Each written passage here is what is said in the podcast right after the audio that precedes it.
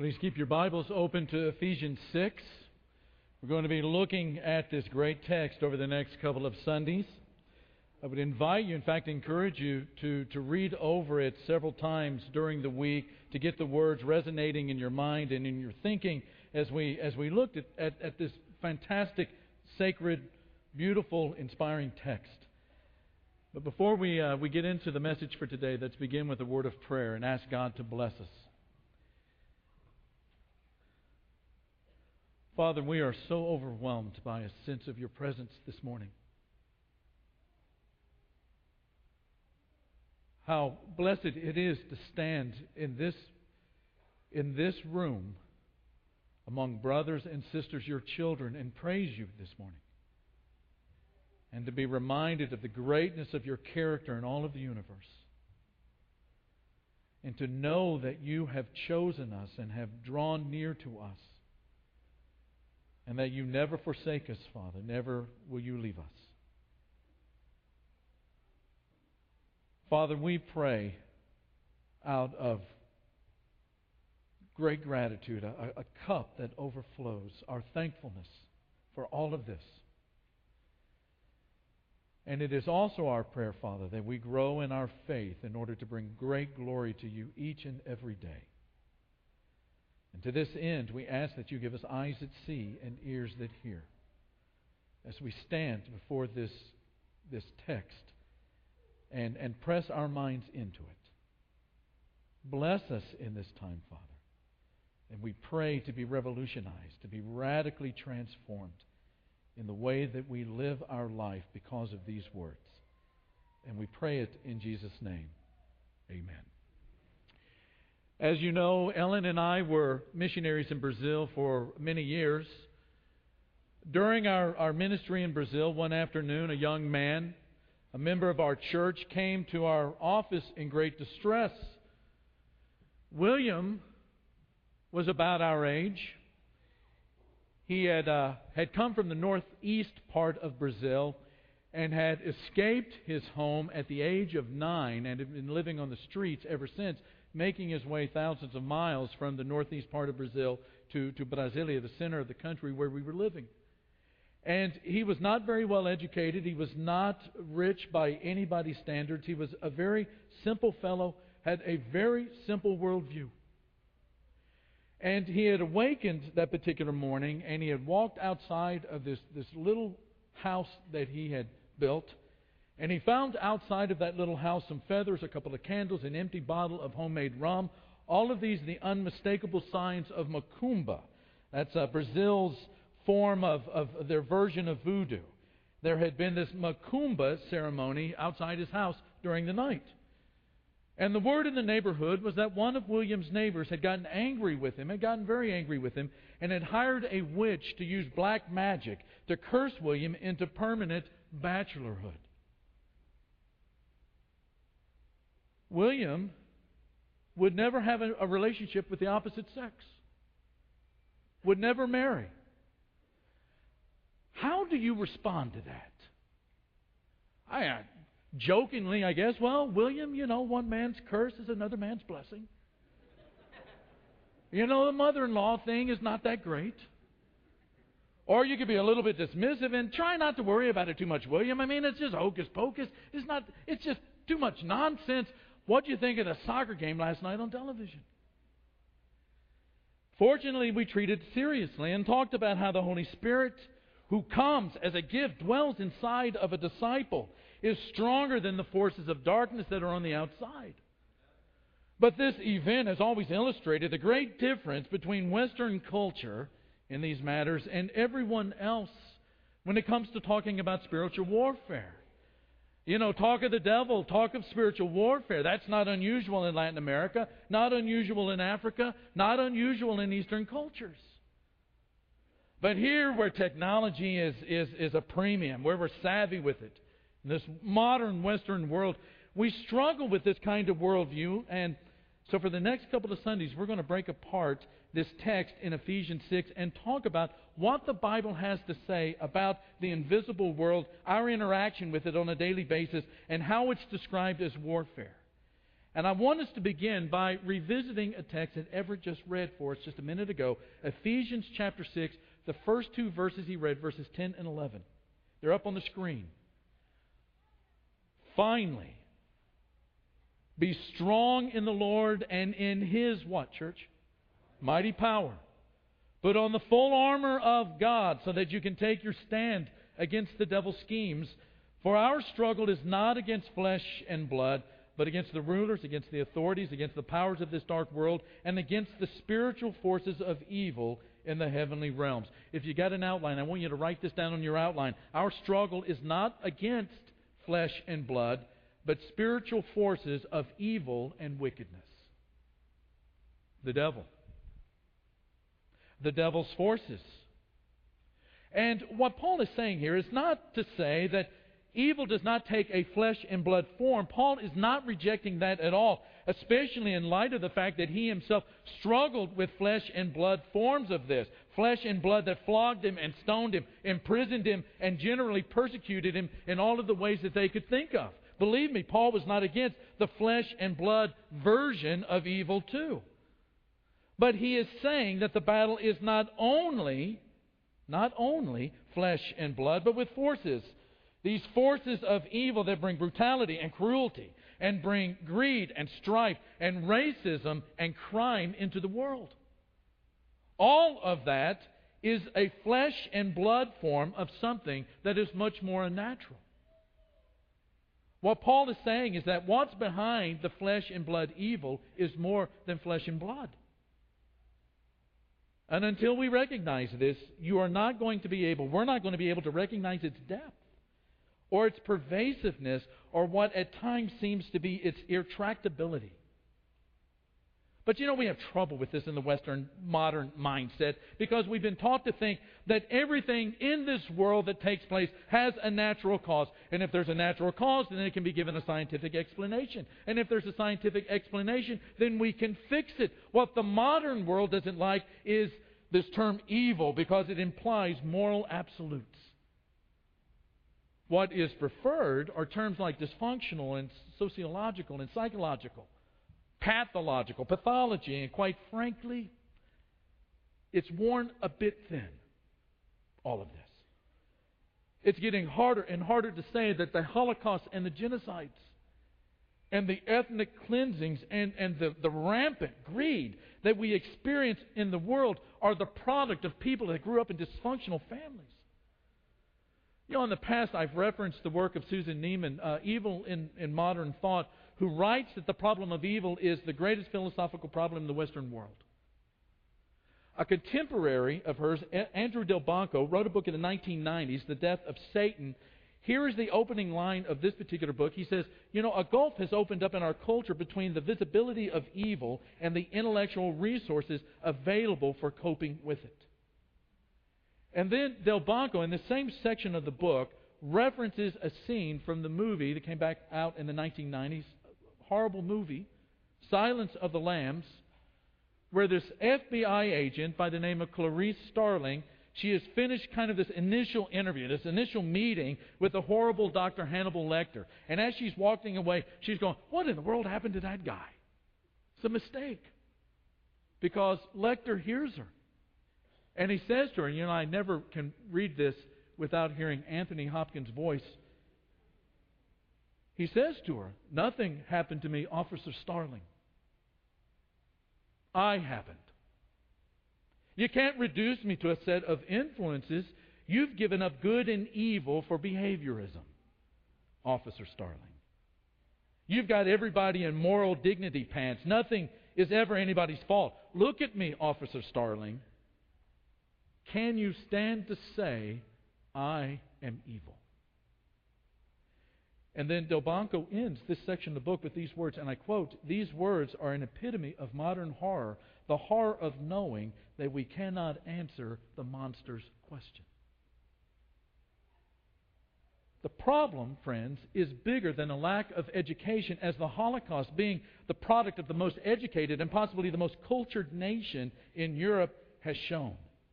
And the problem is bigger than inequities in the economic circles, uh, the, the unequal economics, as Marxism has shown before being shelved in the 1990s. Susan Neiman and Andrew Delbanco say that philosophy doesn't have an answer. But the Bible, on the other hand, says that evil came out of a free will decision made by two different races of individuals. The supernatural Satan rejects God and then tips human beings to do the same. And now evil is in the heart and the soul of human beings. Christianity says that psych, uh, psychological and sociological factors are there but only as an aggravation. They aggravate and shape the innate wickedness, the radical insecurity, and the awful self centeredness and the raw brutality that is seen in the world. Our struggle is not against flesh and blood, but against spiritual forces of wickedness. But then there's a second thing that Paul reminds us of in this text. Not only that there is a, a devil, and the devil's forces and, and wickedness and evil, but that our enemy has an arsenal. He says in verse 11, you can take your stand against the devil's what? Say it together. Schemes. In the old King Jimmy, it says to stand against the wiles of the devil. Literally, it reads, He has methods. He has methods. He has ways. It's important to know that, the, that Satan, that the devil has a portfolio. As Paul will say in another place, 2 Corinthians chapter 2, verse 11, in order that Satan might not outwit us, for we're not unaware of his what, church? Schemes. Now, what are these schemes? What are these methods? Let me suggest four. One is underestimation. One scheme is for us to underestimate the battle that we are up against on a daily basis. That is, we reduce the power of evil. Big mistake. Look back at verse 12. He says in verse 12, Our struggle is not against flesh and blood. I want you to circle on your outlines or in your Bible that word struggle. In the original language, it's the word wrestle. It's, it, it's wrestling, it's hand to hand.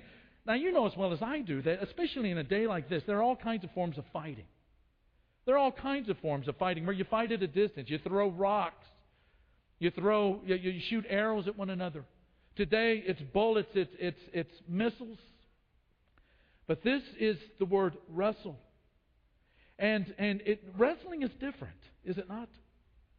It's, wrestling is on the ground, it, it, it's hand to hand. It's, it's the most intense life and death moment. It's this wrestling between two individuals on the ground. And this is the word that Paul uses to describe our confrontation with the forces of evil. It's a wrestling, it's a struggling, it's hand to hand, it's on the ground, it's intense. And to stress the point more, Paul racks up all of these really impressive, formidable terms to describe the enemy. It's against the authorities, against the powers of the dark world, it's against spiritual forces. We dare not underestimate what we face on a daily basis, church. But at the same time, the second would be overestimation. In verse 10, he says, Finally, be strong in the Lord and in his mighty power. Now you drop down a couple of verses to verse 13, so that when the day comes, the day of evil comes, you may be able to what? Say it together, church, to what? Stand your ground, and after you have done everything to what? Stand. Perhaps here is one of the greatest areas of weakness. I mean, we feel trapped by the same temptation. We become intimidated by what looks like this, this invincible adversary that we face on a daily basis, and we reduce the spiritual resources that are available to, it, to uh, each of us on a daily basis to fight this. Big mistake. And Paul says that you can stand. You don't have to be trapped. You don't have to feel like you're surrounded all of the time. That there are these resources that, sur- that are available on the inside of you and around you to help you deal with this wrestling. You can stand your ground. You know, this, this word devil is diabolos. And you say, you know, I've heard that word before. Isn't that where we get the word diabolical? And I would say, yes, but it's, it's, it's more than that. This diabolos is the noun form of the verb, which means to lie or to slander, to, to, to, to lie or to, to accuse. Now, the devil doesn't make a good person bad, I, I, I don't think. What the devil does is to take a flawed person and make that person worse. He aggravates what is already on the inside of you. How does he do that? Well, think about you, you go to Dr. Jeff Glass's home and you've got this, this beautiful baby grand piano. And you decide to open up the lid to expose those strings. And what you can do is you can speak, you can hum, you can, you can say, you can scream into that piano box, and the string that is attuned to your voice is going to vibrate. Now, for a lot of us, it would be more than one string that would vibrate at the sound of our voice, at least in my own life. It's the same thing with our heart. You know, back in Ephesians chapter 4, Paul writes at the end of this long ethical list. He's, he's written in the first chapter all of the great things. It, it, it, looks like a, a, a three verse hymn that ends each verse with, To the praise of his glory, the things that God has done, that Christ has done, that the Spirit has done. And then in the second chapter, he talks about how all of this, in the second and third chapter, about how all of this has become a sign of evil's defeat. That sin, the effects of sin, are being reversed in, in, the, in the way that relationships are brought together because of the cross. That the, the, the effect of sin that forces us apart relationally inside of the church because of the cross, because of grace, the two men have now become one. And in chapter 3 he says, And when Satan and when darkness looks at the church, what God wants him to see is his defeat that sin has been destroyed and the church, the way that we respond, the way that we react, the way that we relate to one another, is a sign that the effects of sin are being reduced in our life because of the cross. And then the fourth chapter, he says, you know what? That's, that's, that's a tall order, though. And he begins to list all of these ethical things that, that Christians are to do when they, when they find themselves interacting with one another. And you get down to about verse 26, and he says, You know, in your anger, I don't want you to sin. In fact, don't let the sun go down while you're angry. Why does he give us this big list of things to do, of, of ways to be? It's because, verse 27, you don't want to give the devil a what? A foothold. In other words, when his voice speaks to you, and in your heart you feel the string begin to vibrate, you want to take note of that. You do not want to give him a place to push you around. Which leads to a third way that the devil gets to us overestimation, underestimation, and thirdly, temptation. And here is where that voice speaks to you.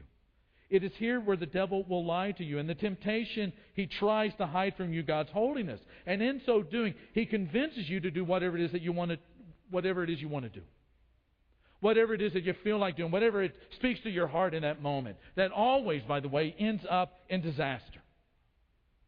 And he will show you the bait, but he'll hide the hook which means that you see the pleasure but not the pain. Or another way that he might convince you that that, that this is okay is that sin is really a virtue. You might say, you know, I'm not really very greedy. I'm just thrifty. I'm a good saver. Or somebody might say, you know, I'm, I'm, I'm, I'm not a gossip. I just like to talk about people. or the devil might demonstrate how bad people have good lives. That's part of the temptation. That somehow God's holiness and His love has been, has been held from you. And you think to yourself, look at all the bad people out there. They're not living like I do. And they've got all of this great stuff that's being poured out on top of them. Why do I play by the rules when it doesn't pay off? I might as well do it too. Or he might dupe you into comparing points of your life. You know, we, we segment our life and then we compare different points. I mean, the, the illustration here is the, the classic one is the mafia hitman. Yes, I kill people. But I'm good to my mom. But not only is the devil a liar, he's also an accuser. Which is the last the last strategy this morning is accusation. And this is a gigantic one. Let me give you some examples. One way this works is when he gets you to focus more on the sin than on the Savior. And he makes you answer the question how could God ever love somebody like you? After the thought life, after the, the kinds of things that you have done, the kinds of thoughts that you have had. This many times is why we can't forgive ourselves. It's because we're listening to him accused rather than God saying we're forgiven. And thereby we stunt the joy of what it means to be a disciple of Jesus. Or he might convince you that the trouble you're having in, life is punishment from God. Suffering means that you're bad. And not only that you're bad, but that God is mad at you. That God is angry with you, and that's why you're experiencing all of these things. And you come under that kind of accusation. Or he might convince you that these inner struggles that you're having are not what real Christians have. That why am I struggling with this temptation to lust? Real Christians don't, don't go through that. Or why am I having these, these thoughts of anger and the, the thoughts of revenge inside of me when I know that real Christians, at least the ones that I seem to go to church with, don't seem to struggle with these kinds of things? What we've got to remember is that Satan is playing us. That Satan is playing me, that Satan is playing you. He is vibrating the strings. And that is what we're fighting. That is what we're fighting. Now, in the next couple of Sundays, we're going to look at the spiritual armor and these sorts of things. But if there's one thing to, to, to go from this place this morning, it's the knowledge that there is this battle, the spiritual warfare that we fight on a daily basis. And that it's not something that you're ill equipped for or something that you should be ill confident in entering into. You know, one of the most beautiful passages in the entire, of, of all the things that Paul has written, it's that hymn in Philippians chapter 2 where it says that, that Christ did not count equality with God something to, to be grasped, to be held on to, but he opened his hand. And he went through the process of the incarnation so that he could live with us. He opened his hands in order for us never to be plucked from his. And he lived the life that we should have lived, and he died the death that we should have died. Because the one thing that brought him out of heaven, it wasn't. It, think of all of the things that, that, that Christ had in heaven the perfect harmony, the perfect union, the perfect love, the perfect relationship with, with the triune God. It, it was the, the holiness, the beauty, the majesty of it all. And yet there was something, there was something that he was willing to leave all of that for. In Hebrews chapter 12, it says that he was able to endure the cross because of what that was set before him the joy. Do you know what that is? You. You. Because of love. Because he had to have you. He lived the life that you should have lived, died the death that you should have died. And he became forsaken so that you would never have to experience that. That judgment and every day before that, even as you go into this battle, every day, never alone, never forsaken, never left.